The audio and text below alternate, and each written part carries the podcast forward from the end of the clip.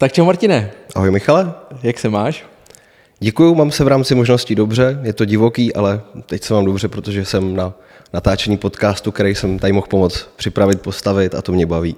Perfektní. Martine, eh, dneska je první jarní den. Víš o tom? Vím o tom velmi dobře. Včera jsme se loučili se Sárou s mojí drahou Ohýnkem, jsme se loučili se zimou a přivítali jsme jaro, protože astrologicky to bylo včera. Mm-hmm. Takže jsem si toho plně vědom. Hele, a jaký je tvůj nejoblíbenější eh, roční období? No, samozřejmě jaro, léto je krásný, že je teplo, nicméně to je pro mě uh, pracovní sezóna festivalová, takže to se zase hodně nadřu, takže toho klidu tolik nemám na to, abych se někde rekreoval. Každý roční období něco přináší a má něco do sebe. Je pravda, že přes zimu se toho dá dělat relativně nejméně, ale uh, celý rok je jako fajn, na všem se dá něco najít prostě, mm-hmm. takže nepreferuju. Takový to jaro je hezký asi, když jako ještě není horko a zároveň je všechno svěží a tak to jako bují, klíčí všechno, takže asi to jaro je takový nej, nejsympatičtější. Super, skvělý. Já jsem to teda na začátek chtěl ještě takový jako icebreaker, že jsem ještě neudělal úvod vlastně a tu už si začal jako, že, že už jedeme. Uh, skvělý, ještě to použijem. Uh, tak oficiálně, Martine, ahoj, vítám tě v super podcastu. Ahoj Michala, děkuji za pozvání, zdravíme teď už i diváky poprvé premiérově a jinak samozřejmě i posluchače tohohle podcastu, který určitě je super. Mám radost. Martine, ty jsi uh, zvukař herec, kaskadér, eh, DJ, cestovatel, co seš ještě? No, jenom bych to uvedl lehce na pravou míru. Herec úplně nejsem, eh, kaskadér filmový ano, ale toho samotného herectví jsem si před kamerou příliš nedopřál, protože eh, kaskadeři jsou herci bez tváře, protože většinou zastupujeme právě ty herce eh, v nebezpečných scénách a nesmí být poznat, že nejsme, že to není ten herec, že za něj někdo padá z koně jiný nebo běží ze schodů pomalu, nebo mm-hmm. prostě zastupovali jsme je kolikrát jako nepříliš náročných scénách, ale chtěli minimalizovat riziko zranění herce, takže opravdu, i když herec někde běží po lese, tak to často není ten herec.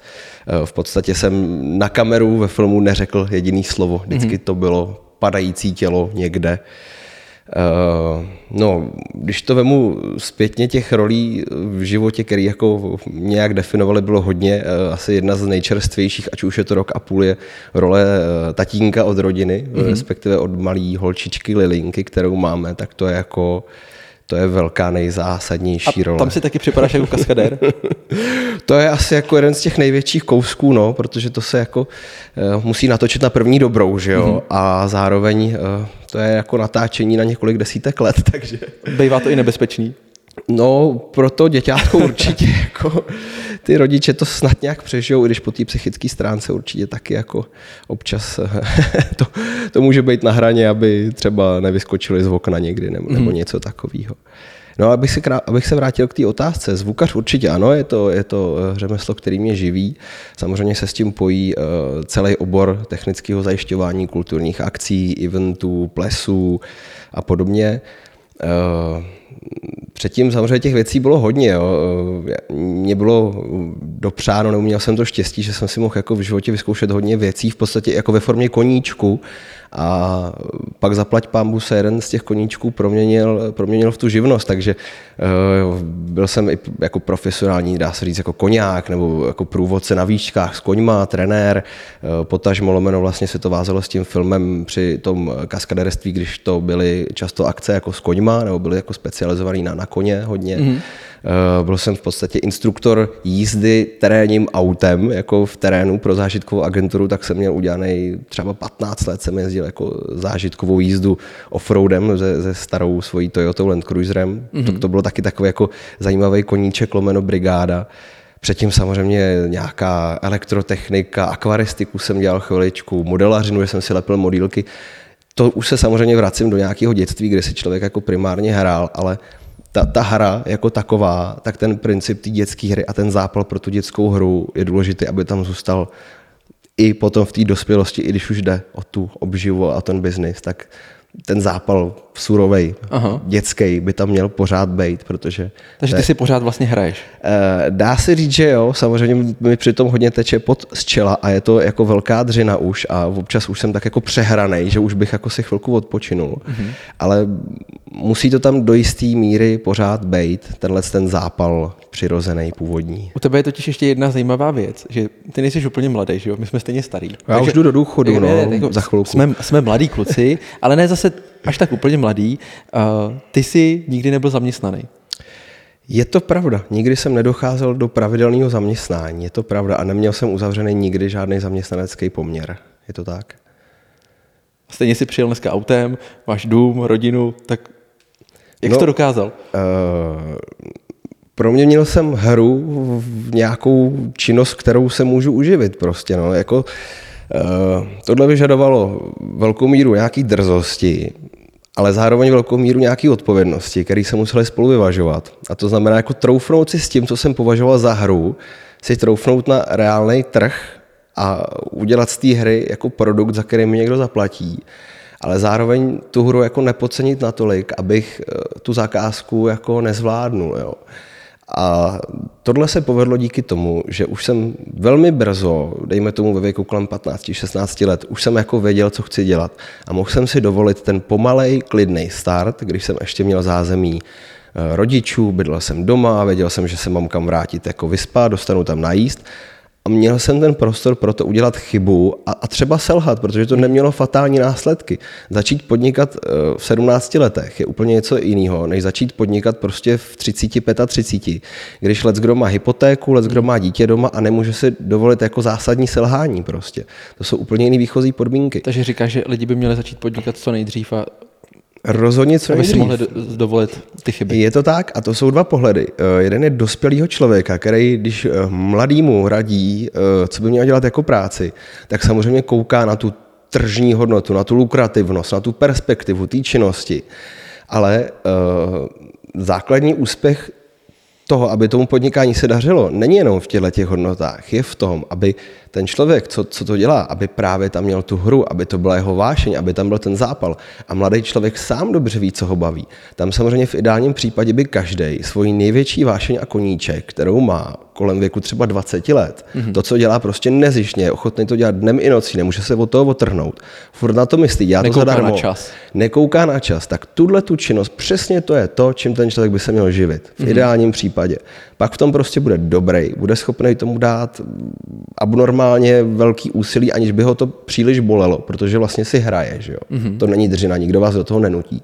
Neděláte to pro šéfa, děláte to pro sebe. A vy vidíte ten výsledek, to je jako vaše vize, kterou, kterou jako chcete naplnit. Hmm. To je hluboká myšlenka a já, já s tím souhlasím. Je to, jako, je to tak. Já třeba na sobě cítím, že já jsem začal podnikat eh, ve 25, 24, něco takového. A už jsem ale měl tu rodinu. Jo, už jsem, už jsem měl to dítě a, a věděl jsem, že už si nemůžu dovolit úplně jako riskovat všechno. Jo? A kdyby jsem začal o pět let dřív, tak by to bylo výrazně jednodušší.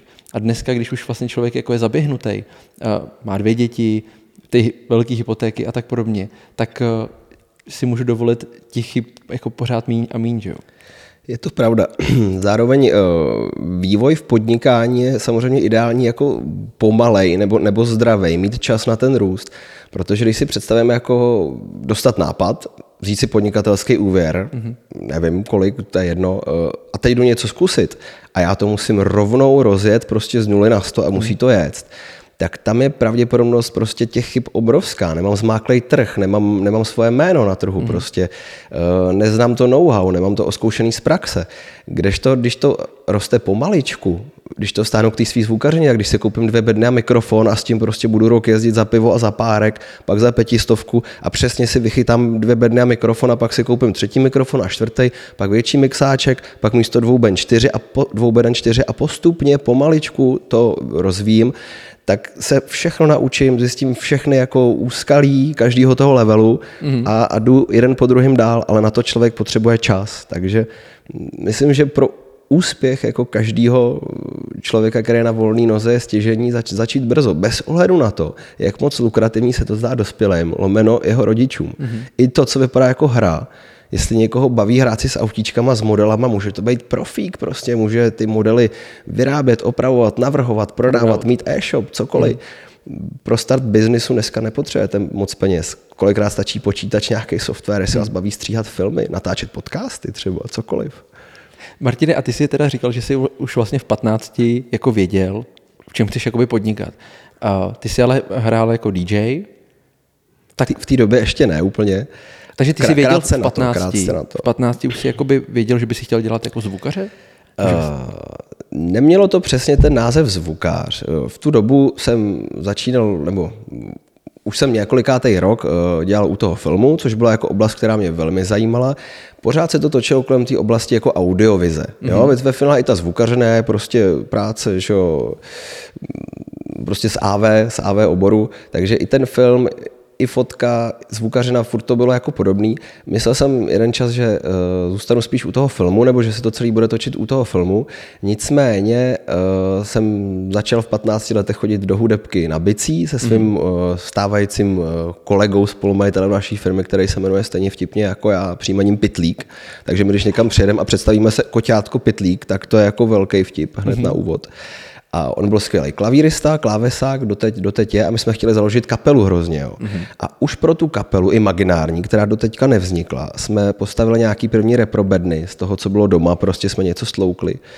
No a furt nebyli jako členové do kapely a teď už jsem si jako představoval tu stavebnici, že jo, jako kluci si hrajou s Legem a s Merkurem, tak já už jsem si představoval stavebnici té stage, jak tam bude tohle, tamhle to.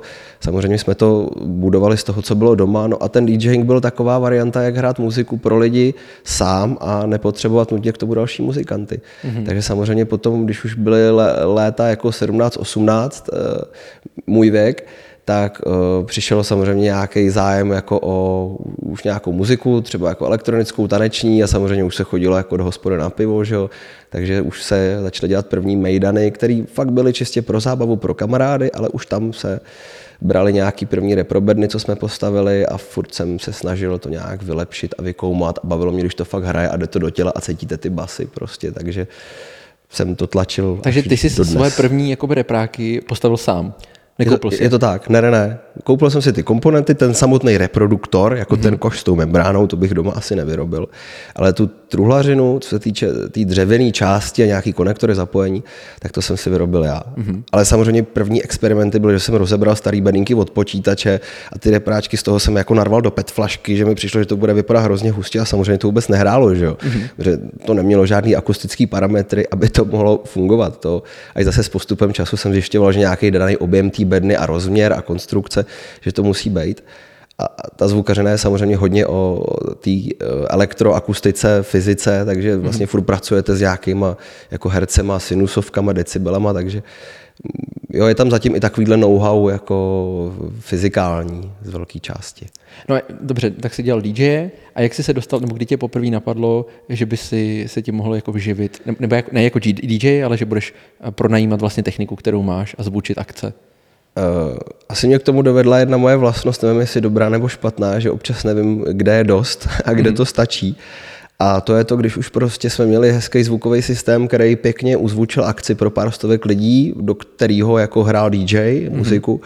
No tak jsem si říkal, tak co kdyby místo toho jako DJ byli živí muzikanti a každý ten muzikant se jako nasnímal a místo toho mixpultu, kde mám jenom levý gramofon a pravý gramofon, jsem tam měl na deseti mikrofonech bicí a na dalších třech mikrofonech kytary a zpěváky a další nástroje a byl to další jako obrovský prostor pro realizaci a pro práci eh, s tím médiem, s tím zvukem jako takovým. Takže jsme postupně na svých vlastních akcích, které jsme si uspořádali a kde jsme si mohli dovolit selhat, protože my sami jsme byli zadavatelé, tak jsme si zkusili nazvučit první kapelu, takže jsme si tady nad Berounem na Jarově pronajali LOM a tam jsme udělali tři ročníky festivalu tehdy, který byl jako fakt undergroundový, hrálo se tam techno, bylo to prostě strašný mejdan. Ale už i tam jsem jako přes den pozval živou kapelu a tam jsme se učili zvučit, mm-hmm. protože tam odsaď nás nikdo vykopnout nemohl, protože jsme to dělali sami pro sebe. Mm-hmm. No a když už to bylo takový, že to šlo jako udělat i pro někoho, no tak přesně za pivo, za párek, za pětistovku, tamhle první zvučení v hospodě, pro známý, že jo, tak a tam samozřejmě částečně selhání, protože mikrofon pískal a bylo teď co s tím, že jo, tak jsme vyřešili jeden problém, na druhém v úvozovkách kšeftě se objevil další problém, který byl hned zatím, tak do příští akce jsme vyřešili další problém, no a tam to bylo napínavý, protože vlastně dlouhý léta na každý akci se dělalo něco poprvé, že jo, prostě furt jako, to byly nové výzvy a nové problémy až teď konečně už mám, začíná mít pocit, jako rozhodně, to, rozhodně nejsme hotoví, to je celoživotní proces jako e, vyzrávání a, a učení se, ale už jako z toho nejsem tak v nervu, jako to bývalo. Už začínám mít pocit, jako že vím, co dělám, že když někam jako přijedem, že to dobře dopadne. Mm-hmm. Zaplať pámu, už jsem tak jako víc v pohodě, ale dřív to fakt bylo divoký. No. tvoje, tvoje společnost, firma se jmenuje Stage Formation. Je to tak. A Kdy ti poprvé napadlo, že teda OK, já si tady vydělávám jako zvukař, pronajímám, já z toho udělám firmu a budu se tomu věnovat naplno? Eh, vtipně, že tohleto jméno vzniklo až jako po dlouhých letech, co už jsme se tím živili, protože mi prostě přišlo jako v roce nevím, 2019 nebo někdy takhle už mi přišlo jako hloupý eh, se prezentovat jako textem napsaným v mailu a, a fotkama jako v příloze toho mailu. Mm-hmm. A my jsme měli takový okruh jako lidí a známých, že my jsme nepotřebovali nutně veřejnou prezentaci, ani do dneška v podstatě nepotřebujeme. Ale už jsem chtěl, aby za náma stálo trošku něco jako důvěryhodného a když někdo cizí na nás dostane kontakt, tak abych mu prostě řekl, jo, ale tady jsou nějaké reference, takhle to vypadá, tak taková veřejná prezentace mm-hmm. to v podstatě. Ale jinak opravdu tím, jak my jsme si mohli dovolit to dělat hrozně dlouho a, a začínat pomalu, no tak se prostě o nás ty lidi postupně dozvěděli, a eh, ono úplně prvotně to opravdu začalo jako združení kamarádů, skupinka prostě DJů, který jsme pořádali ty, eh, ty mejdany prostě, měli jsme nějaký reprobedny, nějaký základní technický zázemí prostě. A v podstatě nám šlo o to si udělat venku svobodnou pařbu, kde si zatančíme prostě, dáme si nějaký drink a tak. A mě samozřejmě bavilo dál pracovat uh, s tou technikou, takže jsem to pak chtěl nějak dál rozvíjet. A samozřejmě proto, abych si mohl třeba pořídit nějaký dobrý vybavení, tak jsem potřeboval, aby někde ta věc sama si na sebe vydělala, že abych to nemusel dotovat úplně, úplně nutně vodinut. Mm-hmm. Takže to byl jako velmi pozvolný proces a nikdy tam vlastně nebyl úplně na začátku jako velký hlavní záměr, teď půjdu a založím firmu a tím se budu živit. To vzniklo absolutně přirozeně samo od sebe že se to postupně prolnulo do toho, že třeba jsem už pak míň dělal u toho filmu mm-hmm. a víc mi ten čas produktivní zabrali, zabrali ty akce. Ale nikdy nebylo jako rozhodnutí, teď teda hrozně udělám mm-hmm. biznis a udělám firmu a rozjedu to. Ale ten film ti teda vynášel nějaký peníze, takže si nemusel úplně řešit, že to podnikání musí vlastně vynášet. Uh, jasně, byl, jo, určitě. Do, do začátku jako ten film byl jako první nějaký zdroj jako financí, který, který jsem kdy měla. Mm. Díky tomu se i dalo přesně tohle to trošku rozvíjet. No, je to tak. A ten film teda běží do, do pořád? Uh, jako formálně ano, nikde jsem jako neukončil smlouvu, neopustil jsem uh, filmovou agenturu Filmka, což je nejstarší česká filmová agentura. Teďka slavila 60 let, mm-hmm. no, už na uh, natáčení filmu Limonádový OE, tehdy tak už uh, jako fungovala tato agentura. Eh, v podstatě to vyplynulo tak, že už eh, nejsem tolik jako zainteresovaný a samozřejmě, když hodně točíte, hodně se vydáte s těma lidma, no tak vás znova obsadí, mm-hmm. prostě jdete z filmu do filmu, jak se říká. Ale já tím, jak jsem třeba už dlouho neměl čas ani chodit na castingy nebo, nebo, nebo takhle, tak jsem mm, post, trošku z toho postupně jako vypad prostě. Jo. Formálně jsem nikde neřekl konec, ale zase to tak jako vyplynulo z té situace, že už prostě nemám kapacitu tolik se tomu věnovat. A trošku cítím, že tam mohlo být rozhodující, že někdy myslím v roce nevím, 2018 nebo 17, nevím, možná 14, ne, nevím už přesně, to bude pomalu 10 let, mm-hmm. uh, jsem měl jako vážnější úraz právě z natáčení se zádama, kdy jsem si zlomil páteř, to bylo takové, jako, že jsem se tam fakt, fakt jako hodně rozsekal, to jsem pak byl na půl roku docela jako uh, mimo provoz. Ale jako od té doby jsem zase i toho natočil hodně, ale nějak jsem jako si říkal, že uh, přece jenom dělat toho kaskadéra, i pak když člověk už je rodičem od rodiny, tak je to přece jenom riskantnější povolání. A... Co se stalo, že jsi zlomil páteř? Uh, byla to scéna, kdy jsem jako jezdec na koni, double za krále Artuše, projížděl nádvoří hradu, kde probíhala bitva a nějaký jiný rytíři mě pronásledovali a chtěli mě zabít. Já jsem utíkal, ukradl jsem na tom nádvoří koně a cvalem jsem výjížděl z toho nádvoří hradní bránou s takovou tou padacím mříží, jak jsem výjížděl ven. Eh, střelili mě po cestě šípem, takže jsem schválně samozřejmě, ne omylem, takže jsem ještě jako napůl střelený eh, polo, polovisel, polo seděl na tom koni a oni mi spouštěli tu padací bránu aby mě jakoby zastavili, no ale bohužel ty kulisy a ta brána byly postavený pro uh, film nějaký předtím, takže jak u filmu bývá běžný, že všechno že ze sádry nebo z polystyrenu, tak tahle brána byla opravdická, železná a bohužel ten člověk, co ji spouštěl, na mě neviděl a mě po cestě vlastně kuň vypadnul z toho cvalu, do klusu, takže jsem tam přijel o pár vteřin později, brána mm-hmm. byla o pár desítek centimetrů níž, kuň to napálil hlavou, těsně se po to jako vešel, ale já už jakožto jezdec na něm jsem do té brány šel na tvrdo. A za, vzhledem k tomu, že jsme měli takový ty středověký sedla s těma vysokýma rosochama, tak jsem z toho nemohl moc vypadnout a trošku mě se tam stříhlo. No. Ty brďo. Takže 11. hrudní obratel rozdrcený, vysypaný, motol, operace, železa dozad ale za šest dní jsem chodil s berlema. jako... použil, se ten, použil se ten záběr? Tuším, že asi ne. On kdyby hlavní hrdina jako se zlomil v půlce jo. jako v prvních pěti minutách filmu, tak asi se jim to nehodilo úplně do příběhu. A to byl ten hlavní hrdina? Byl to král Artuš, byly to nějaké rytířské legendy mm-hmm. prostě a dělal jsem za ně jako dubla. Byl to i můj první natáčecí den. Měl jsem mít jako docela velký projekt na léto u filmu a první natáčecí den. Ale možná to byl zdvižený prst, protože já jsem ten den měl rozdělanou akci někde přes půl republiky jinde, ne mm-hmm. tehdy jako business, ale čistě jako zase zábavu, prostě Maidan party. A už někdy, já nevím, ve 4 ráno jsem tam letěl odvíz agregát, něco tam přivíz, co bylo potřeba. Pak jsem letěl honem zpátky na Barandov na ten film. No a chtěl jsem se tam samozřejmě zase vrátit na ten festival. No a už tahle ta rozlítanost, jak jsem prostě s prominutím jednou prdelí seděl na dvou židlích, mm-hmm. tak prostě se nevyplatilo. Možná jsem se málo koncentroval, prostě už protože už jsem byl myšlenka jinde, tak jsem se možná nesoustředil dost na to natáčení, na to, co jsem dělal v tu chvíli. Těžko říct. Bylo tam víc, víc faktorů, víc souher. Dostal jste aspoň zaplacený? Nějakou základní kompenzaci jsem samozřejmě dostal. Ne, nepropil jsem to, neutratil jsem to za kraviny, hmm. investoval jsem to do, do biznisu, do začátku. A to... Jakože vy, vyplatilo se to v tom smyslu, že to, nebylo jako, že to nebyly klasické peníze, že bys natáčel, ale bylo tam něco Dostal jako... jsem nějakou kompenzaci navíc, ale rozhodně se to nevyplatilo, radši bych měl zdravý Rozumím. záda a ty peníze bych oželel. Jako jaký, jakýkoliv závažný úraz nestojí za žádnou částku finanční. Kort obratle. Hele, je to dobrý, funguje to, drží to, ale jako není to, co to bývalo hmm. možná předtím. No. Hmm. Já tady mám otázku, co si, eh, jestli to bylo někdy nebezpečné, tak to už máme smazaný. často, často to bylo nebezpečné. A co třeba nejzajímavějšího pro tebe? Tak... Od filmu? Mm-hmm. Hele, člověk se dostal na hodně zajímavé lokace a mohl se ocitnout v zajímavých životních situacích, kdy se vám jako naskytne v hořícím baráku běhat s kýblem a hasit oheň. Mm-hmm. Prostě, kdy se vám naskytne plavat v punkevních jeskyních, kam pomalu prostě nemůžete bez průvodce jinak než na lodičce, tak v té řece Punkvě v roce 2012 jsem, to bylo moje snad první natáčení, tak pro četnický humoresky, co tehdy natáčela Česká televize Brno, tak jsem tam podplavával uh, stromy, které ležely na vodě, plavali, tak jsem jako plaval pod ním a točil se podvodní záběr, byli tam jako potápěči.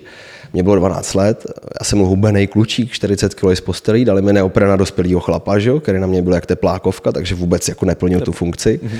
Zkušený potápěč mi řekl, jako do toho se vyčůrej, to ti pomůže, že no, tak to jsem sice udělal, pomohlo mi to asi tak jako na 10 vteřin jo, 4 stupně voda, takže jako vel, velká zima. Zajímavý, kdy si vyzkoušíte být římský legionář na koni a v rojnici prostě letět s kopím někam na útok, kdy se vám, kdy se vám naskytne možnost vyzkoušet si být polský dragoun, nějaký nájezdník, jo, nebo, uh, jsou, je, nebo nějaký vojevůdce, rytíř. Co, prostě. nějaký, co nějaký známý osobnosti? Uh, co s nima, prosím? No jestli, jestli třeba si měl možnost se potkat s nějakým, eh, hrál, já nevím, kdo hrál, hrál krále Artuše v té době, jo? Hele, eh, je fakt, že já jsem se nenaskytnul u nějakých jako velkých hollywoodských filmů, asi jako s nějakýma zásadníma hercema jsem jako nedělal, nebo respektive oni třeba na tom filmu dělali, ale nemuseli být zrovna na ty mhm. natáčecí dny, který jsme dělali my. Jo, to je, uh, ten film je velká iluze toho, že je to jeden čas a prostor a přitom se to točí jako v průběhu třeba jednoho roku ve čtyřech různých zemích a pak je to jako jedno místo. Takže nefunguje to tak, že když uh, zaskakuješ za krále Artuše, tak on stojí a kouká se, jak ty to točíš. Vůbec se nemusíme potkat. Mm-hmm. V podstatě oni porovnají fotky, hle jsou si podobný, poměří nám kostýmy, podívají se, jestli jsme stejně vysoký, že jo, řeknou, jo, dobrý, tohle projde. Eh, samozřejmě let, kdy se s těma hercema, za který dublujem, jsme se, jsme se viděli, jsme se potkali, ale let, kdy, let, kdy ne, prostě. Neděkuju vám za to, jo, že to, že to za ně oddřete. Hele, když je třeba akční film, kde opravdu je to nějaká střílečka, ten herec tam má těch scén hrozně moc a fakt jsou na place denně oba dva, natáče, já nevím, půl roku v kuse, tak je jasný, že se potká, že se třeba baví nebo takhle. Ale zrovna my tím, jak jsme byli specializovaní na ty koně a na tu historii, eh, tak to bylo jako tak okrajový, že třeba tam bylo potřeba, aby ten kaskadér za toho herce udělal prostě jenom pár akcí, tak ty se otočili a, a vlastně tím to pro nás padlo, když to ten herec tam měl ještě daleko víc práce. Mm-hmm. Pojďme se vrátit ještě na chvilku k uh, stage formation, tvojí práci. Uh, já ještě řeknu na začátek, jak my jsme se jako dali dohromady, to je taky zajímavý. Já jsem totiž hledal někoho, kdo mi, eh, scháněl jsem nový ozvučení do tělocvičny a měl jsem nějak, jako, nějakou představu, jak to nazvučím, tu tělocvičnu, že to budu zvučit ze zhora a budu tam mít několik jako beden. No a potom jsem, nevím, jestli jsem na tebe dostal kontakt, nebo už vlastně nevím, jak, jak, mě, jak jsi mě napadl ty. Taky nevím. Uh, tak máme nějaký jako společný známý, ale každopádně jsem se s tebou spojil a ty se mi vlastně poradil a navrhnul si mi ozvučení do tělocvičny.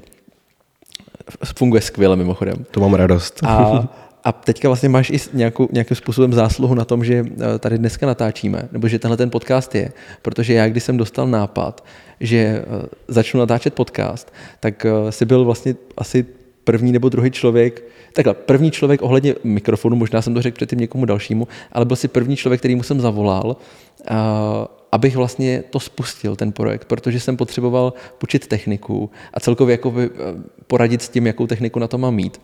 No a ty jsi mi ochotně uh, techniku půjčil, takže díky tobě jsem natočil první dva podcasty vlastně. To mám radost. Vždycky stojím rád u začátku nějakých nadějných dobrých věcí, to je, to je milý.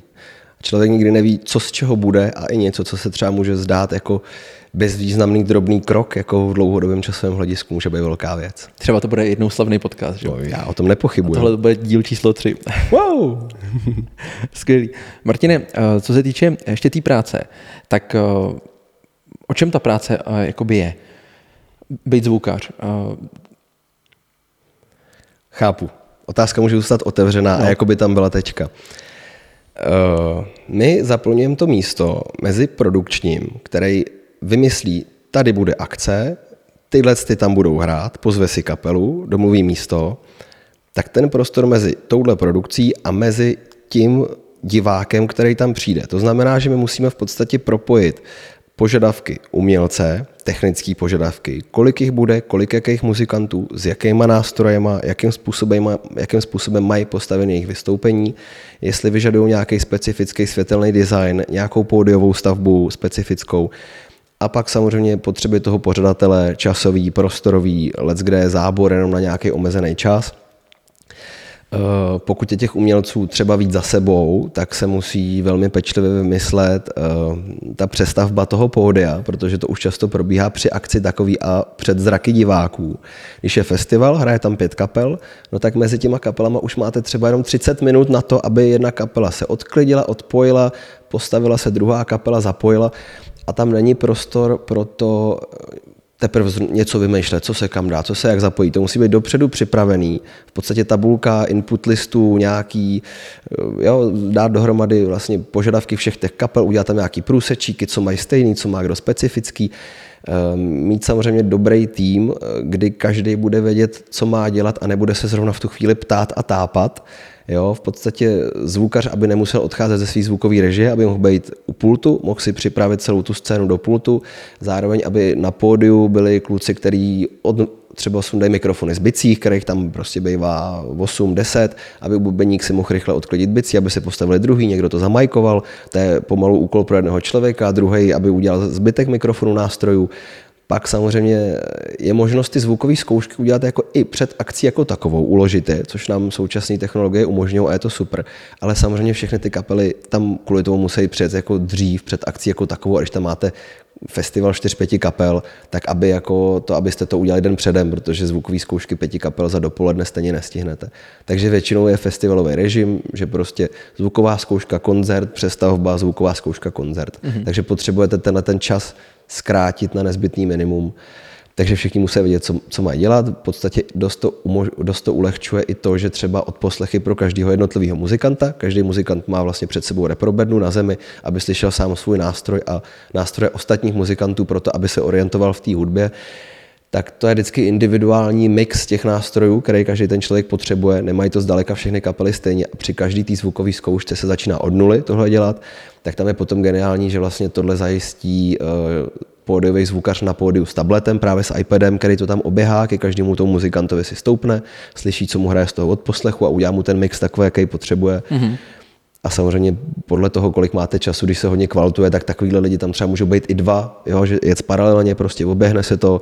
Já si zároveň každý nástroj udělám ven do lidí a když to všechno funguje, tak se prostě odehraje koncert. Jakou největší akci si zvučil? My nejsme úplně jako první liga, aby jsme dělali nějaký obří akce typu Rock for People a podobně. My jsme spíš taková jako okresní liga.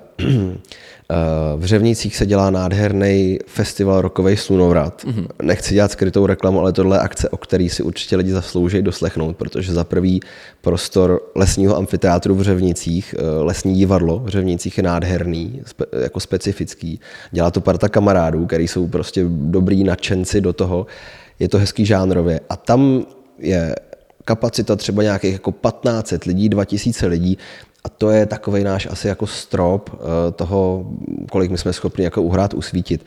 Takový ty klasické městské slavnosti, berounské hradby a podobně. Tak to je takový náš jako náš level, na mhm. kterým, mm-hmm. na kterým my pracujeme. A říkáš teda, že eh, webové stránky úplně nepotřebujete na to, abyste se vás rozvěděli klienti, protože jich je dost. A ta práce je. Je to tak, jako letní sezóna je v podstatě už půl roku dopředu jako vždycky plná, už se tam dosazují jenom takový menší, menší nějaký projektíky. Jako fakt v to léto jsme hodně vytížený prostě a ta práce na místě je jenom jako zlomek celé té činnosti. Vy samozřejmě se musíte o ty věci dobře postarat, dobře je oservisovat. Eh, jsou tam samozřejmě nějaký nákladní auta, které musí fungovat, musí vás tam dobře dovíst. Musíte mít funkční sklad, kam vám neprší, kde vám to nesežerou myši jo, teďka ty akce nejsou jako přes kopírák, jo, takže vy přejdete z festivalu, který má nějakou technickou podobu a další akce, na kterou jedete, vypadá úplně jinak. To znamená, že vy v podstatě musíte to auto vyložit, všechno to přemíchat, naložit to jako jinak a velmi často ještě paralelně se jedou i dvě, výjimečně tři akce vedle sebe. Takže jako je to hodně těžké na přemýšlení, aby všude bylo všechno a nikde nic nechybilo a všichni všechno měli a všichni všechno věděli a vy jste se mohli věnovat té jedné akci, na který jste a nevolal vám v tu chvíli někdo, jako že hele, já tady nevím, kam mám jet a něco mi chybí. Takže to je jako velký management, z kterého mám pak v tu sezonu docela hlavu v pejru, no, to je pravda. Um, kolik akcí děláte týdně, když máte sezónu? Dvě až tři, vždycky je to většinou jako k tomu víkendu směřovaný. Takže jako dejme tomu dvě, tři akce mm-hmm. za mhm. týden. Ale co se týče té tý, uh, zvukové techniky, tak uh, jde to hodně dopředu? Nebo se to spíš jakoby drží si schopný prostě, nevím, s těma bednama, co máš pracovat léta? Jde, jako jde to velmi dopředu, stejně jako je vývoj telefonů, počítačů a veškeré digitální technologie, tak eh, třeba mixpulty a obecně ten processing toho zvuku, řízení světel a podobně, tak jde jako velkým tempem dopředu. Eh, co je naopak třeba stejný, je furt elektroakustický měnič jako reproduktor, jako mm-hmm. takovej. Tam samozřejmě se zvyšují ty parametry, vatáž, citlivost a tedy, ale pořád je to nějaký plechový nebo hliníkový koš s nějakou membránou, kde je cívka a vy do toho pouštíte střídavý proud a ta cívka se nějak klepe a dělá to zvuk. Tohle to jako technologicky principiálně zůstává stejný prostě desítky let. Mm-hmm.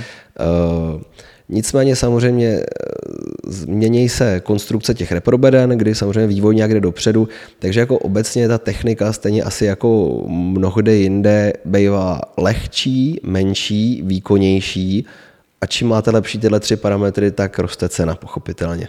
Takže čím to chcete prostě lepší, menší a tedy tak, je, tak si za to zaplatíte. Hele, a seš, seš takový hračička, že investuješ do té techniky, aniž by si musel? Jakože to máš rád, víš, jakože si řekneš, ale vlastně by si s tím, s tím, co máš, by si mohl podnikat další tři roky, ale prostě chci si s tím vyhrát, máš to tak? Je to věčná otázka, nejenom v podnikání, ale i v životě, kde, kde vlastně balancuje potřeba a chtíč. Mm-hmm. Uh, nicméně nepořizuju si nikdy věci jen tak z plezíru, jenom proto, abych si s nima hrál. Uh, vždycky opravdu pořizuju s tím záměrem, že se někdy musí zaplatit, musí si na sebe vydělat a pořizuju je hodně s tím záměrem si ulehčit práci, že ta věc bude lehčí, nebudu se s ní tak strašně mm-hmm. dřít, uh, bude mít jakoukoliv lepší kapacitu, parametry, že budu schopný rychleji s tím pracovat, zapojit tam třeba větší kapelu prostě a tedy. Takže vždycky tam jako chci vidět výhody pro tu celou práci a není to jako jenom opravdu z plezíru, že bych jako chtěl mít no, novou věc. Samozřejmě ty trendy jsou hezký, bohužel ten trh i tady trošku jako určuje to, že to vybavení by nemělo být úplně jako ze středověku, že by to mělo mít nějakou úroveň. Když přijde dobrá kapela a s ní přijde zvukař, tak samozřejmě tam chce mít uh, rozumný prostředky pro to udělat ten koncert jako nějak na úrovni ale je samozřejmě hrozně těžký držet ten krok jako s těma trendama a s tou dobou a jako není vlastně šance pořád mít všechno nejnovější, protože prostě zvuk na odehrání takového koncertu, jaký děláme, kdybych si měl koupit jako z první ligy značkovej, tak eh, se bavíme o částkách jako několika milionů korun No a to už prostě ty akce, které děláme, by nám jako nezaplatili prostě. Jo. Ta hmm. návratnost by tam nebyla, takže bychom museli nutně změnit jako klientelu a lidi, který máme rádi, který, s kterými to děláme dlouho, víme, jak to funguje, je to všechno v pohodě, tak v podstatě bychom museli očkrtnout a přestoupit ten práh jako do opravdu tvrdého korporátního prostě prostředí, kde jako jsou ostrý lokty, všechno je smluvní, už to není tak pohodový, není to tak přátelský a popravdě nemám, není, není to jako můj plán. Jo. Mhm. Já si myslím, že být fakt dobrý v tom levelu, na kterém jsme, je, je super a ne, být po, jako být nekonečně nespokojený s úrovní toho, co mám a pořád chtít něco víc, jako není dobrý. To prostě vlastně bych přesně nikdy neměl dost, takže, takže být dobrý na té své úrovni je, je, je super a myslím, že to je dostatečně uspokojující. A co tě na té práci nejvíc baví? Jaká část toho procesu? Je krásný moment, když už stojí ta stage, uh, je to všechno postavené, všechno funguje, už vím, že jsme nic nezapomněli doma, protože už by se na to přišlo. Teď je tam dobrá kapela, která už při zvukové zkoušce vidím, že fakt dobře hraje. Jsou to skvělí muzikanti, mají výborný nástroje, hrajou dobrou muziku, která mě jako třeba sedí, že to jsou nějaký bluesmeni nebo hrajou funk nějaký dobrý. A už vím, že je to skvěle nazvučený, že se mi povedlo udělat fakt dobrý zvuk, protože oni mi k tomu jako dost pomohli tím, že mi dali dobrý jako input. No a že už jenom si stačí počkat na ten koncert, který si vlastně budu moct sám s nima užít a mhm. třeba si zatančit i u toho pultu a být vlastně část toho koncertu. Takže potom, když je to všechno nastavený, tak uh, už tam není tolik práce s tím, už není jako moc věcí, co by se mohlo pokazit. Eh, zásadně pokazit by se už jako nemuselo nic. Samozřejmě tam jsou momenty, kdy třeba kytarista má solo, tak chce trošičku vytáhnout. Jsou tam mhm. momenty, kdy zpěvák začne řvát do mikrofonu, hodně nahlas, až je to moc, tak ho zase musíte trošku ubrat bubeník má solo, je potřeba jako reagovat na to dění na pódiu. Eh, je tam najednou je třeba nějaká romantická balada, že jo, tak to má mít trošku jako eh, jiný efekt nebo jiný háv ten zvuk, tak se to zase třeba jako přidá se tam nějaký hal nebo udělá se nějaký efekt, aby to bylo jako jemný, takový se závojíčkem prostě. Jo, pak je zase nějaká skladba rychlá, tak zase trošku se to upraví jako ten zvukový ráz, takže nějaký drobný úpravy tam jsou ale když už jednou něco jako opravdu funguje dobře, tak už nějaký radikální jako změny nejsou potřeba hmm. už dělat. Já vím, že ty jsi mi eh, pár akcí zvučil, eh, který já jsem pořádal a musím říct, to nebyly žádný velký akce, to ale pravda. musím říct, že vždycky to bylo skvělé v tom, že já jsem třeba z té akce byl nervózní a, a věděl jsem, že ty se postaral prostě naprosto perfektně o, o ty věci, o kterých jsi měl. Já jsem pak jenom přišel a ty věci fungovaly a Jo, to super. Je, je to pravda, to je zajímavé. Já jsem s postupem let zjistil, že my jako prodáváme nejenom jako uh, reprobedny světla a obsluhu těch světel.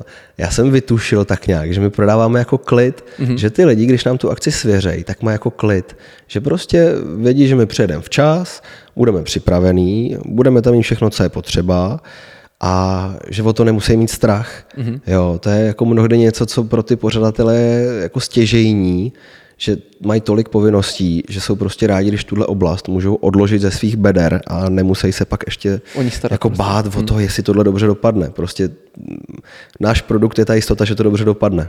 Tak můžu jenom doporučit z vlastní zkušenosti. Děkujeme. Takže když budete náhodou eh, třeba zvučit nějak, nebo potřebovat ozvučit nějakou akci, tak určitě doporučuji Díky moc. Martina a Stage Formation. Martine, pojďme se posunout uh, v našem rozhovoru trošku dál k mým oblíbeným tématům, nebo mýmu oblíbenému tématu, a to je cestování. Ty jsi totiž uh, stejně jako já asi cestovatel. A no asi, dobře, každý cestujeme trošku jinak, protože já tady mám napsaných pár zemí, který ty si navštívil. Uh, a já si, já si říkám, jako, že jsem cestovatel, ale ani v jedný jsem nebyl. Zemí na světě je strašně A, a tyhle ty země uh, jsou, jsou uh, skvělé. Já pár jich vyjmenuju. Jo. Je tady Indie, Bolívie, Kolumbie, Laos, Kambodža. Takový klasický země, kam jdeš do hotelu na Alo Inclusive, že jo? Klasika. Tuctovka. Hele, uh, bavíme se teďka o, pro mě cestování je to, když si koupím letenku tam a za měsíc nebo za dva si koupím letenku zpátky, mám zhruba nějakou představu, co bych tam chtěl dělat, ale ta náplň přesná, to, kde tam budu bydlet nebo co se tam bude dít, se vymyslí tam. Mm-hmm. Jo. To, že si koupím přesně all inclusive zájezd někam, je fajn, je to odpočinek, podívám se za sluníčkem, vykoupu se v moři, dobře se najím, ale není to cestování. Je to jako nějaký druh zážitku, takový prostě jako komerčnější, mm-hmm. řekněme, ale eh, cestování je opravdu zbalit baťoch, být mobilní, eh, jezdit na tom místě místní dopravou hromadnou, jezdit vlakem, jezdit autobusem, jezdit rickshow, jezdit na lodích, jezdit s místníma, bavit se s místníma, chodit jíst s místníma eh, a konfrontovat co nejvíc je možný ten svůj zažitý životní styl, protože to je to, co vám cestování může nejvíc dát, jiný pohled na věc. My máme nějaký rámec přemýšlení a dejme tomu řešení určitých problémů eh, a jsme zvyklí jako využívat jenom ten, kdežto když někam vyjedete, tak to vám tak rozkope celý ten zažitý systém těch vzorců, že najednou si řeknete, hele, tahle věc, tenhle problém, jako pro mě to byl problém, že tady se to děje běžně, vůbec to třeba problém jako hmm. i být nemusí. Pohled na různé věci, třeba jako je Eh, zrození života nebo smrt. Prostě v Indii jsme viděli hromadu mrtvých lidí, kteří třeba nosili na ulici prostě eh, ke gátům eh, posvátným místům u řeky Gangy, kde, kde ty lidi pálili vlastně ve městě Varanásí. Kde tady vidíte jako mrtvého člověka na ulici, kde tady vidíte jako hořet lidský tělo. A tam najednou bylo zajímavé zjistit, že to nemusí být jako nutně tragédie, která je jenom jako hrůza k breku, že to je prostě, může to být vnímaný i třeba jako přerod, znovu zrození prostě, že i pohled na tyhle ty věci může být jako jiný, než my jsme zvyklí. Jo, a že třeba tady, dejme tomu, i to zrození, i, i, ta, i ta smrt je zavřená do nemocnice, do instituce, tam se to jako v soukromí všechno udělá, to opravdu například v té Indii se prostě děti narodí na ulici a teď tam prostě je to jako kolektivní eh, zážitek, kolektivní věc a to samé je ta smrt a prostě my to tady bereme jako něco, co je jako skoro tabuizovaný, že jo, nebo je to jako hodně privátní, soukromý, intimní a třeba tam je tohle mnohdy jako věc normálně veřejná a sdílená. To je třeba jako zajímavý. To znamená, ty, když, jdeš, když se rozhodneš cestovat, tak to vypadá vždycky takhle. Koupíš jednosměrnou letenku, a... Většinou zpáteční, protože hmm. jako mhm. někdy se vrátit chci a ten čas jako omezený mám, ale mám tam jako velký prostor, velký okno časový, kdy hmm. jako můžu dělat takřka cokoliv. Nezměnilo se to teďka s narozením potomka? Zásadně, zásadně. Je to jasný už to cestování bude vypadat jinak. To už budou ty hotely Soul Inclusive.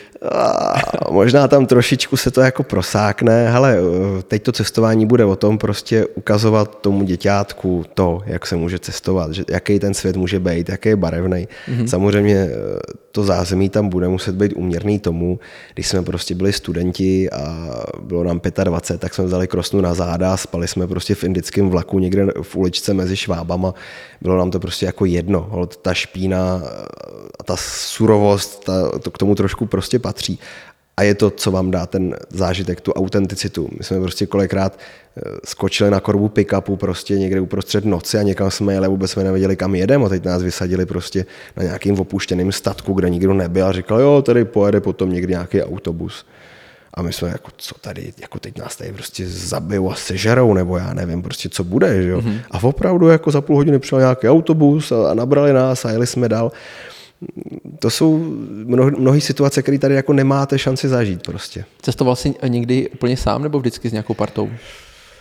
Vždycky to bylo s nějakou partou. Jo? Jako, sám jsem nevydal se na nějakou úplně jako cestu jako takovou, ale udělal jsem jednou velkou hloupost, že v Nepálu jsem jednou šel sám do hor eh, z dola takový jeden vrchol, on byl jako jenom pětitisícový v úzovkách a bylo to jako v rámci jednoho dne ale vyrazil jsem pozdě a už stihnul roztát sníh, který měl být tvrdý, mělo se po něm dát dobře jít a on mezi tím jako změknul, začal jsem se hodně bořit. Mm-hmm. Uh, párkrát mi tam jako uvízla noha mezi balovanama, které jsou ohromný a zlomil jsem hůlku, jako, kterou jsem měl a už se začínalo jako smrákat.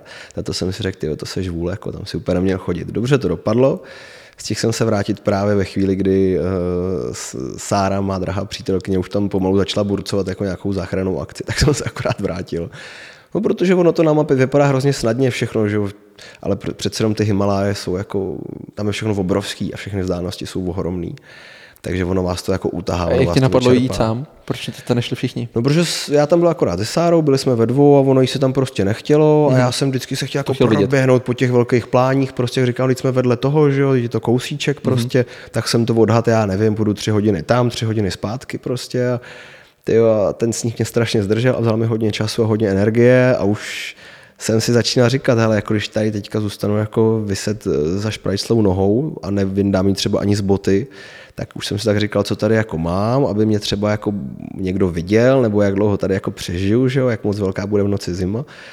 Už to byly takové jako zajímavé myšlenky. Všechno dobře dopadlo a Ono se to jako samozřejmě, každý horal to ví, že se jako nemá chodit sám do hor, ale tohle bylo jako jenom takový jako boční vycházka, výlet. Vycházka za barák. V podstatě jo, jako tam ta pětitisícovka fakt byla jako, ano, bylo to za barákem. jsem říkal, že tak proč se jí najít podívat, že jo.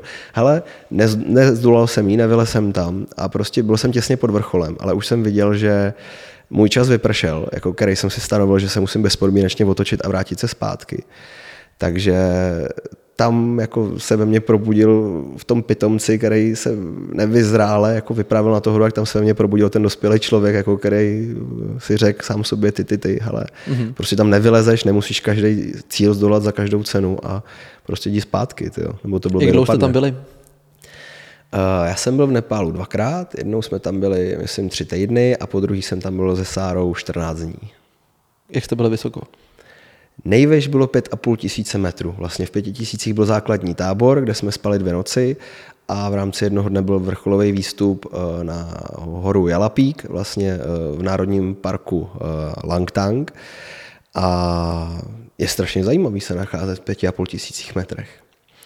To je tak odlišný prostředí, že máte pocit, že, že, že jste na, na, na měsíci třeba. Jo. Prostě v téhle vejšce už je ve vzduchu přesně 52% dobře, možná nepřesně, ale někde jsem si to přečetl, že v této mm-hmm. je 52% kyslíku ve vzduchu, takže uh, už se samozřejmě úplně jinak dechá, regenerace v podstatě jako neprobíhá a 5000 metrů nad mořem je hranice, eh, kdy lidi jsou schopni dlouhodobě pobejvat.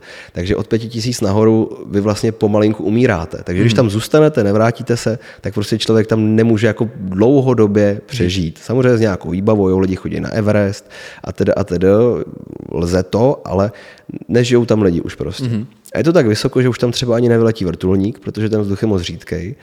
Takže když se vám tam něco stane, tak eh, k nejbližšímu místu, kam třeba aspoň doletí vrtulník, je to třeba, dejme tomu, dva, tři dní chůze a k nějakému místu, kde přijede pro vás auto, tak je to třeba pět dní chůze. Nefungují tam telefony, my jsme neměli ani GPS ku sebou, šli jsme fakt podle papírové mapy a tam je to na jednou situaci. Jste šli sami, bez, bez průvodce? My jsme mě neměli ani průvodce, ani šerpu. Tohle naštěstí teda ne, nebylo jenom, že by jsme byli ve dvou ze Sárou, byli jsme tam ještě vlastně uh, s kamarádem, který jako je profík, jako horský průvodce, horolezec, uh, takže jako je školený, je znalej toho. Ale v podstatě jsme tam byli jako čtyři Češi, prostě takhle mm-hmm. mladí, sami na sebe, prostě bez šerpů, bez průvodců. Sami jsme si vymysleli plán, itinerář. A tam opravdu člověk jako pozná, co je zodpovědnost za sebe a za svůj život. Tam prostě jakákoliv chyba nebo nezodpovědnost může být absolutně fatální. A i takhle zpětně to hodnotíš jako zodpovědě? Nebo bys teďka řekl, ty to jsme teďka, jako ne, hodně jsme ne. riskovali? Ale určitý lehký risk tam byl, ale mm, člověk se musel pohybovat v tom terénu bezpečně, pomalu, obezřetně, nesměl jako se vrhat do nějakého kroku, eh, přeskočit nějaký balvan, kde kdyby se to nepovedlo, tak umře. Prostě jako celý to, dá se říct, byl nějakým způsobem riskantní podnik, ale nebyl vyloženě jako nebezpečný, jako že bychom tam riskovali život na každém kroku, to ne. Prostě chtělo to zachovat nějaký zásady, bylo tam místo, kde jsme se i museli jako radši jistit, prostě kdyby se něco stalo už pod tím vrcholem těsně, ale tohle nebyla ani jako technicky náročná hora, když to tak řeknu. Mm-hmm. Nebylo to, že lezeme s cepínama po ledové stěně a když se vytrhne skoba, tak prostě umřeme všichni. Nebylo to takhle úplně extrémní, jaký by byl ten ideální, jako ten obrázek, že jo. Ale a ty seš, eh, než jsi jel do Himalají, tak jsi měl nějaké jako horolezecké zkušenosti, nebo tahlo tě to k horám, nebo to bylo prostě jenom, že jsi řekl, hele, Himalaj, tam jsem ještě nebyl? Horolezecké zkušenosti základní, velmi minimální, fakt jsem byl párkrát jelí v Srbsku nebo, nebo na stěně na Lokotce. Eh, vždycky jsem jako rád chodil do kopců, rád jsem chodil do hor a já v současnou chvíli jako nedělám aktivně žádný sport, ale kdybych měl říct, jako jaký sport dělám, tak já jsem chodec. Mm-hmm. Já prostě umím dobře chodit dlouho, vytrvale, ujdu dlouhé vzdálenosti poměrně rychle, umím si přitom i vzít 20 kg na záda a někam to jako doníst. To je taková jako moje disciplína jako jediná sportovní, v který bych si troufal říct, že tak jako něco aspoň, že to za to stojí jako ty výsledky. Takže eh, tady nějaká velká sportovní příprava na to nebyla. Je tam samozřejmě eh, nutná nějaká aklimatizace, aby člověk nedostal věškovou nemoc, takže v nějaký vesničce, která byla, já nevím, 3.8 nebo 4.2, něco takového, Kianjin Gompa se jmenovala, ten název si ještě pamatuju, tak jsme museli strávit nějaký čas, aby jsme se aklimatizovali. Naštěstí horská nemoc se nám vyhnula, protože to, když vás neopustí, tak prostě je to konec výpravy a jdete zpátky, jdete dolů. Prostě. Jak se to projevuje? Eh, bolest hlavy, nevolnost, malátnost mm-hmm. a v nějakých extrémních případech, jako když jdete furt dál, tak se vám může prostě spěnit krev. Je to něco jako když potápěči se vynoří moc rychle, mm-hmm. jako dekompresní nemoc, tak prostě to tělo na to nestihne zareagovat a může se vám udělat otok na mozku a můžete jako tam až zemřít. Takže tohle se jako nedá ignorovat. A samozřejmě člověk může se zastavit, počkat, jestli se to nesrovná, jestli si nezvykne, třeba tam přespat ideálně v tom místě a pak zkusit druhý den jít dál. Ale když ani to nepomáhá, tak ale ne všichni lidi, ne všem je souzený jako fyziologicky, aby byli schopni do těchto vešek prostě jít. Někdo, mm-hmm. někdo to prostě nedá, že to tělo prostě řekne, hele ne, mně se to nelíbí, neděláme to dobře a prostě nelze jít úplně jako přes mrtvoly v tomhle případě. Rozumím. Hele, a jaká byla tvoje nejoblíbenější destinace, kde jsi byl? Všude, kde jsem byl, jsem řekl, že se tam vrátím. Mm-hmm. Udělal jsem to v jednom jediném případě a to byl ten Nepál. Hele, eh, ten horský masiv těch Himalájí, to je něco tak ohromného a úchvatného. Jako my jsme tady zvyklí na leda, co, že na velký zážitky, hodně jsou tady věci vyšperkované a já nevím, můžete si koupit jako obrovskou káru nebo prostě hledat, co si dopřát, ale tohle je jako něco, kdy opravdu si ten člověk jako porovnává sám sebe jako s tou malej. planetou Zemí a s tím světem. Je, je to tak, no a, a tam opravdu jako nezáleží na tom, jako, jakou funkci zastáváte, jestli jste jako vysoce postavený politik, nebo podnikatel, nebo prezident, jestli jste milionář, jako těm horám je to jedno tam je krásný, jak jsou si ty lidi rovni. My jsme tady zvyklí mít nějaký jako sociální statusy, že jo, nějaký vrstvy, já nevím, kdo jezdí jakým autem, kdo je jak oblečený a tedy. A hned si ty lidi třeba jako nějak škatulkovat, ale prostě ty hory nerozlišují. Tam prostě buď k ním máte jako nějaký respekt a úctu a ty hory vám jako otevřou tu náruč a vy to můžete zažít, anebo prostě ten respekt a tu úctu nemáte a ty hory vám můžou vzít třeba život. Hele, a máš nějakou zemi, kterou si ještě nenavštívil, ale chtěl bys? Jaký tvůj bucket list? Uh, no nebyli jsme v Africe pořádně. Mm-hmm. Jako z Afriky jenom vlastně Kapverdský ostrovy, což zase nebyla úplně takováhle adventure cesta, jakou popisuju. Tam jsme byli fakt jako jenom na tom odpočinkovém klasickém zájezdě. Tak to je sice jako západní Afrika, ostrov, ale, ale jako i jako, co jsme hráli jako DJs, tak jsme hráli jako hodně jamajskou hudbu, prostě nebo hudbu s africkýma kořenama, mm. jako reggae. Uh, ta africká kultura je jako zajímavá, příroda nádherná, takže bylo by to určitě zajímavý, no, ale už samozřejmě, jak člověk jako stárne, tak už jako se ne tak ochotně vypořádává s těma um, diskomfortama, který to cestování jako přináší. A už třeba, když jsme těsně před covidem byli v Jižní Americe, tak mě už tam jako štvalo, jak uh, ty pouliční různý pacholkové na nás koukají jako na chodící peněženku, mm. že jo? Jak se tě v podstatě každý snaží někde jako voholit, někde tě voštípat o něco, eh, ne, než kvůli třeba jako v Rio de Janeiro, tam jsou všude cedule prostě panáčku, jakože jeden míří na druhého pistolí a, a, a salte frekventanto prostě, mm. že jako přepadávačky a tohle. A tam jako člověk je furt ve stresu, furt si hlídá záda a furt řeší, co má u sebe.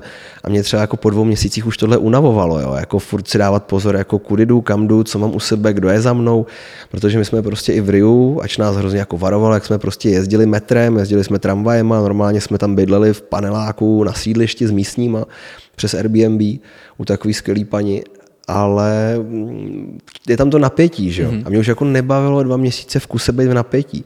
Když to třeba ta jeho východní Asie, Indie, ten Laos, Kambodža, Nepal, tam jako už i třeba vzhledem k tomu náboženství, jo, Buddha vás ví, mm-hmm. tak tak ty lidi jako jasně ve městech jsou všude takový ty prašivky, co vás chtějí trošku někde přikousnout, ale nebylo to tam tak tvrdý, jo, prostě. Azie je pěkná, hlavně mají dobré jídlo. To každopádně, to je, to je něco.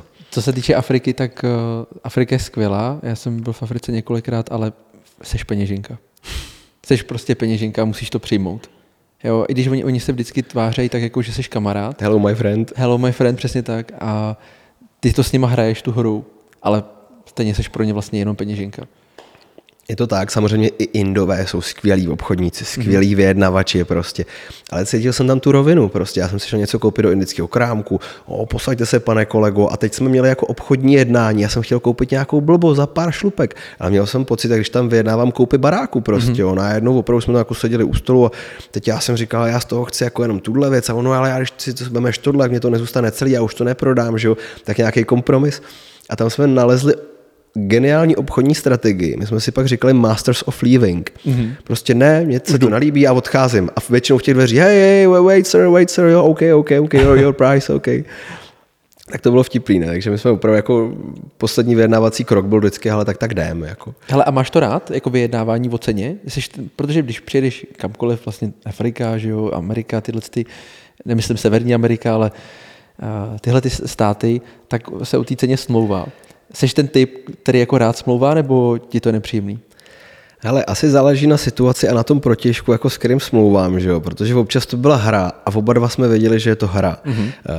Asi poprvé, když jsem jako přijel někam do Ázie, do Bangkoku, tak jsem vůbec na to nebyl zvyklý, že jo? ale kamarád, eh, který tam se mnou byl, tímto zdravím kolera, tak eh, říkal, ale prostě jedeme prostě tuktukem na Kaosan Road a nějaký tuktukář nám řekl prostě cenu a ono to vůbec, že jo, to bude za půlku a ježišmarja, zvykle jako slušný člověk respektovat tu cenu, tak bych to zaplatil. Úplně jsem se divil, jak je on, no to ti nedám pět korun, a dostaneš čtyři prostě. Jak je schopný jako pomalu o jednokorunový částky smlouvat, jo, ale tak přijel jiný a ten taky ne, tak se zkusil další a najednou jsem zjistil, jak to funguje, tak jsem se s tím začal taky hrát a začalo mě to bavit.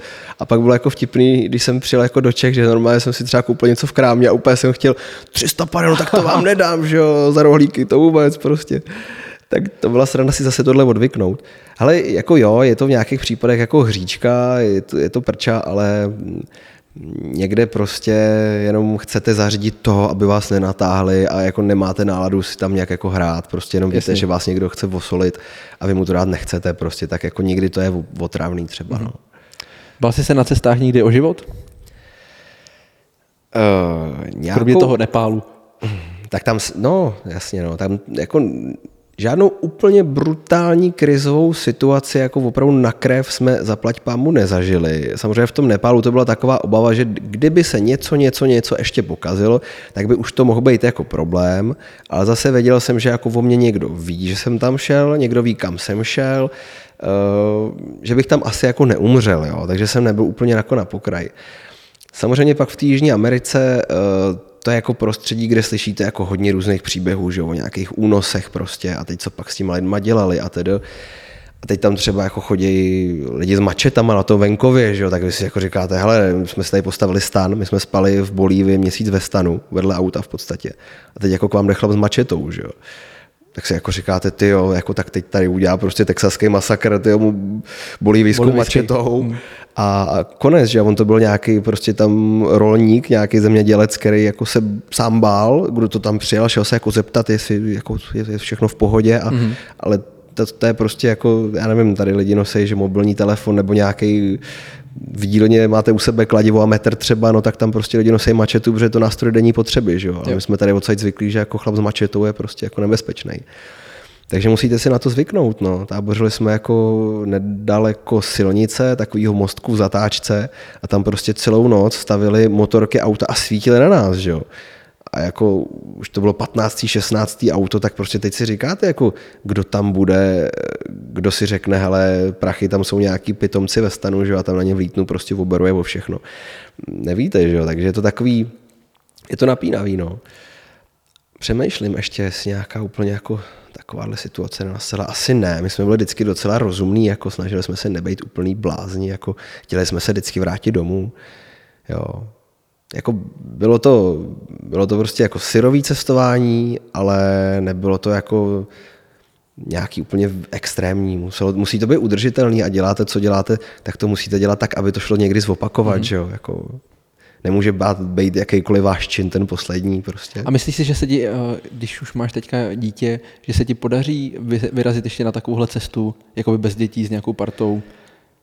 Dokážeš si to doma prosadit? Ale je pravda, že teďka tím, jak jsme nějaký čas nikde nebyli, eh, tak trošičku potom Nepálu jako stůněme, protože on Nepál má jako takový turistický prostě heslo once it's not enough. Mm. A mají fakt pravdu, jo. Eh, tam vás to opravdu jako táhne znova. A ten pocit z těch Himalájů a ten zážitek i té posvátnosti těch hor, i té kultury kolem, to je něco jako eh, pro nás uspěchaný jako Evropany západního životního stylu, to je něco, co jako my potřebujeme jako sůl. Jo, to nemusíte být žádný Dalai Lama prostě, ale cítíte to tam, tu posvátnost a je to jako něco, co vás nutí to opravdu zpátky vyhledávat. Takže už nás jako samozřejmě napadlo třeba na 14 dní, až Lilinka trošičku jako povyroste, bude někdo moc pohlídat i takhle dlouho, takže bychom do toho Nepálu si vyrazili udělat nějaký rozumný výlet, tam v podstatě i jako běžný výlet s baťuškem, neříkám nějaký extrémní lezení, i takováhle procházka je velkolepá, nádherná, ohromná. Vy můžete mhm. jít po cestě a uvidíte něco, co jste v životě neviděli. A co na vás zapůsobí takovým pocitem, který jste v životě nepocítili. Moje žena ti nepoděkuje za tenhle rozhovor, protože jsi mi teďka zasel semínko. Yeah. Jo, jako říkám obecně v tom cestování přesně doporučuji jako tam vyhledat a doplnit to, co jste prostě v životě neměli šanci jako v té naší kultuře a v našem prostoru jako zažít. Fakt situace, pocity jídla, prostě hmm. i ty cestovní prostředky, všechno, co je jako jiný, tak je strašně zajímavý. Protože vy tím cestováním získáte jako nový oči na, na, na svět, na věci, na problematiku. No a mít nový oči nebo druhý oči, to je skvělý přece. Cítíš, že tě ty, ty cesty, eh, které jsi jako podniknul, to jsi na těch cestách viděl, že tě to jako formovalo uh, i třeba v tom podnikání, i v tom, jak jako jednáš s lidma? Ale určitě jo, samozřejmě po tom, co se vrátíte, tak ono, eh, ta nabitost z té cesty se jako rychle vytrácí, ono se rychle vrátíte do toho, do toho koloběhu zažitýho, že jo, už zase telefony, práce, hmm. klienti, něco, takže jste v tom zpátky, ale jako vy zjistíte, že ten svět má daleko větší a širší obzory, než můžete jenom odsaď vidět. A dávám to jako nějaký, jak to říct, jako nadhled nebo nějakou zdravou drzost. Nějakou dra, drzost. Vy víte, že si můžete ledat co dovolit. Že ty pravidla nebo ty hranice, ty břehy, v kterých tady jakoby my jsme, v kterých, v kterých tady jakoby žijeme, tak my jsme si jakoby nastavili, respektujeme to, všichni jsme na to zvyklí, vlastně je to pohodlný, ale to je jenom něco, co my jsme si vymysleli, jako vůbec není nutný se toho držet, jo. Jako třeba i jaký zákony nebo nařízení nebo vyhlášky, eh, to sice jakoby je, vy jste správně jakoby povinný to dodržovat, ale vy si můžete normálně dopřát ten luxus do svého života, tohle to nepřijmout, prostě mm-hmm. třeba v oblbosti, jo, ale ale vy prostě si můžete dovolit říct, hele, tohle pravidlo, ale to není moje pravidlo, to já jsem si nevymyslel, to je jako cizí pravidlo cizích lidí a já jako jejich myšlenkový pochod nemusím přijmout do svého života, já jako nemusím omezit nutně hranice svého žití, bytí jako tím, co někdo jiný vymyslel. Ne, nemusíte. Máš nějaký On... konkrétní příklad třeba ze svého života? Co... Hloupost. Je ve městě vyhláška, že musíte mít psa na vodítku. Mm-hmm. Když je to vaše zodpovědnost a vychováte si psa tak, že prostě nebude lítat do silnice, nebude nic vyvádět, tak prostě já si trvám na tom, že můj pes může chodit bez vodítka, protože vím, že počká na přechodu, přejde se mnou. A co já tím riskuju, mm-hmm. že přijede policajt a řekne, dejte si ho na vodítko, tak to udělám, nebo že zaplatím 200 korun pokutu. To je částka, kterou já měl rád, ochotně zaplatím za to, že si třeba v této oblasti to budu dělat po svým. Mm-hmm. A většina věcí, nesmíte to překročit, chce to furt být slušný člověk, že jo? Ale, ale prostě u většiny věcí, když si dovolíte takovýhle drobný prohřešky, on za váma nikdo nepřijde a nezabrání vám v tom to udělat. Mm-hmm. Já mám pocit, že si dělám, co chci, neříkám být úplný šílenec, jako co bude jezdit autem a přejíždět lidi, nebo vykrádat banky, nebo já nevím, co dělat jako šílenýho, ale takovýhle ty drobné věci, jako že to vychází z toho, že lidi se prostě chovali hloupě a, a nevěděli, jako, kde jsou hranice, tak se jim museli nastavit. Že? Hmm. Ale prostě já zastávám jako osobní zodpovědnost a když vy sami víte, eh, kam až můžete zajít, no tak prostě jste sám za sebe zodpovědný a nemusí tu vaší zodpovědnost přejímat cizí instituce, nějaký zákonodárce, nějaký policajt nad váma, který jako vám bude říkat, kde jsou ty hranice. To každý musí Souhlasím. vědět sám prostě. Souhlasím. Martine, mám tady poslední uh, takový téma. Náš rozhovor se chýlí ke konci. Uh, hrozně to utíká, veď? Hele, uh, jak se udržuješ v nějaký psychické pohodě? Vynechal jsem tu fyzickou, jo, vidíš, ale tu psychickou, jako... Hele, i ta fyzická, i ta psychická pohoda, no, to, to jsme na tenkém ledě. Ale uh, mě naši říkali, že když jsem byl malý, že ještě jako neexistovala diagnóza ADHD nebo nějaký hyperaktivity, leč po čase zjistil, že jsem asi jako vykazoval nějaký uh, symptomy tady ty věci, že jsem mm. byl jako uh, dost neudržitelný dítě, který jako neposedělo někde v restauraci, ale hned jsem les po nějakých lampách někde a prostě uh, furt jsem dělal šílené věci. A trošku se samozřejmě potýkám s nějakým jako vnitřním neklidem, prostě i tím, jak jsem třeba hrál na bicí, já mám prostě pořád potřebu si někde mm-hmm. do něčeho klepat, nebo si furt jako dupat nohou do rytmu, že jo. A, a v hlavě mi v podstatě furt jako něco šrotí. Je pro mě strašně těžký, neumím meditovat. Mm-hmm. A je pro mě hrozně těžký jako vypnout hlavu a jako udělat si tam takový to prázdno. To je něco, čím myslím, že bych jako mohl se začít zabývat nějaké jako mindfulness, a trošku práce s tou pozorností, protože já mám opravdu v hlavě myšlenkový trysk eh, všeho, co se děje, všeho, co dělám. Teďka je to pátý přes devátý, jako všechno nějak potřebuje řešit ale teď jako něco má nějakou prioritu, že a mě tam najednou do toho lítá, co budu dělat za dva měsíce a co tamhle ten mi a tomu musím něco a jsem jako přehlcený. Mm-hmm. Takže mám opravdu pocit, že ten jako procesor, ta výpočetní kapacita, že je občas taková jako přehřátá, unavená, že bych ji potřeboval trošku jako sklidnit ten výkon tam jako A nic pro to teda aktivně neděláš?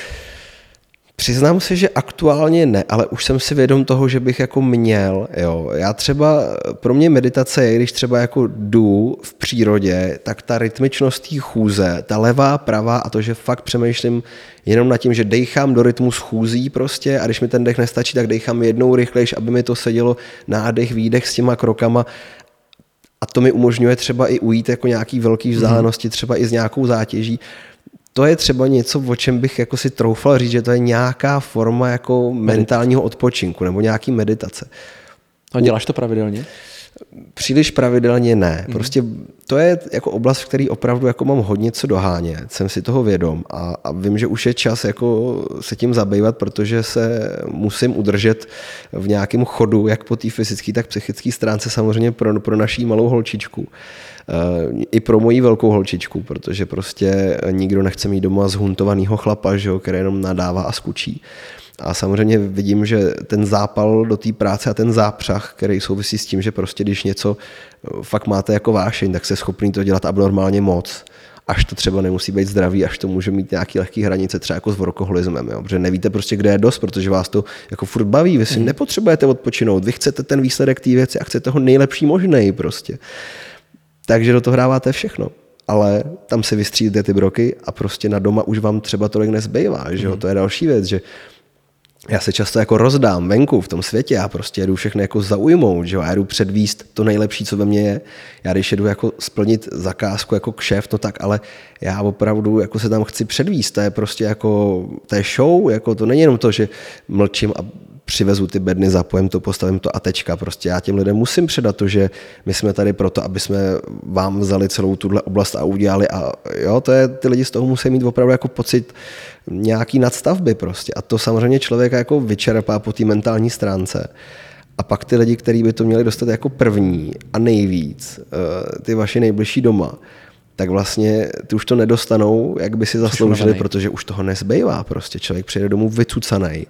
Chce už jenom prostě mlčky se najíst, nechce si o něčem povídat, chce jít spát, ale tam jsou ty lidi, kteří by toho měli dostat Mluvíš mi z duše.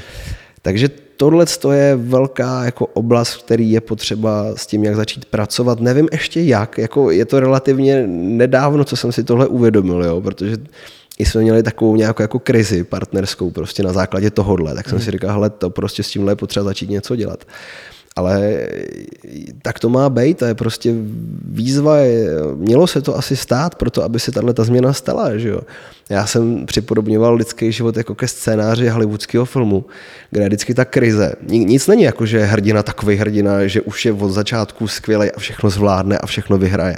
Každý hrdina musí padnout na kolena, krize, mm-hmm. musí se pod vlivem těch okolností změnit, musí něco udělat, zapracovat na sobě, nějak se zlepšit a pak zvládne ten problém.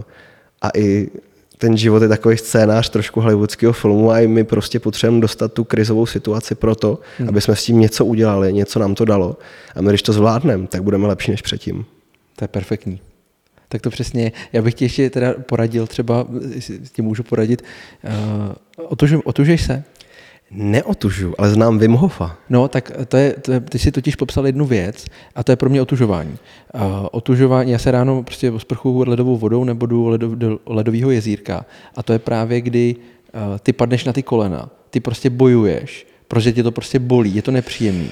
Ale potom tě za ten den už nic nepřekvapí, mm. protože ty hnedka ráno prostě překonáš jo, sám sebe. jo. Jo. Uděláš něco, co prostě většina lidí neudělá a jsi nesmrtelný Jo, potom. Máš můj neskonalý respekt, tohle je jako ta oblast nekomfortu, kam jako, samozřejmě párkrát jsem si dal studenou sprchu, abych to zkusil, ale mě to jako bylo tak strašně nepříjemný, že prostě ta, ta vůle byla slabá a prostě nezvítězila na to, abych šel a udělal to znova a znova. Ale jako děkuju, děkuju za to určitě, mám to v hlavě a vím o tom, jako znáš Wim Hofa? No jasně. Tak to je jako takový To, to já právě, vlastně Wim Hof eh, je pro mě nějaký druh té meditace, jo? protože vlastně to dechání podle toho Wim Hofa, já se jako meditaci věnuju už, eh, bych řekl, skoro pár let, eh, více či méně aktivně, eh, někdy víc, někdy míň. A, právě Wim Hof, to dechání podle něho, tak je pro mě takový druh jako meditace. Jo, kde já vlastně, vlastně dechám, soustředím se jenom na ten dech, nádech, výdech, zadržuješ tam ten dech a vlastně v tu chvíli, kdy, uh, zkoušel jsi to někdy? Zkoušel, zkoušel, Tak párkrát jo. Právě tam je ta část, kdy zadržíš ten dech, tak tam já mám to, že nemám vůbec žádný myšlenky. Jo, že tady cítím takový to, nebo vidím to bílo, Jo. žádný myšlenky a, a tam se vlastně jakoby sklidním. Jo. To je takový docela příjemný rauš, tady ta fáze, no. To je No. jako, Blbý je, že mi to nevydrží celý den, že potom se zase dostaneš do toho schonu, ale jako cítím, že když si tu meditaci ráno dám, nebo toho Wim Hofa, tak je ten den prostě lepší.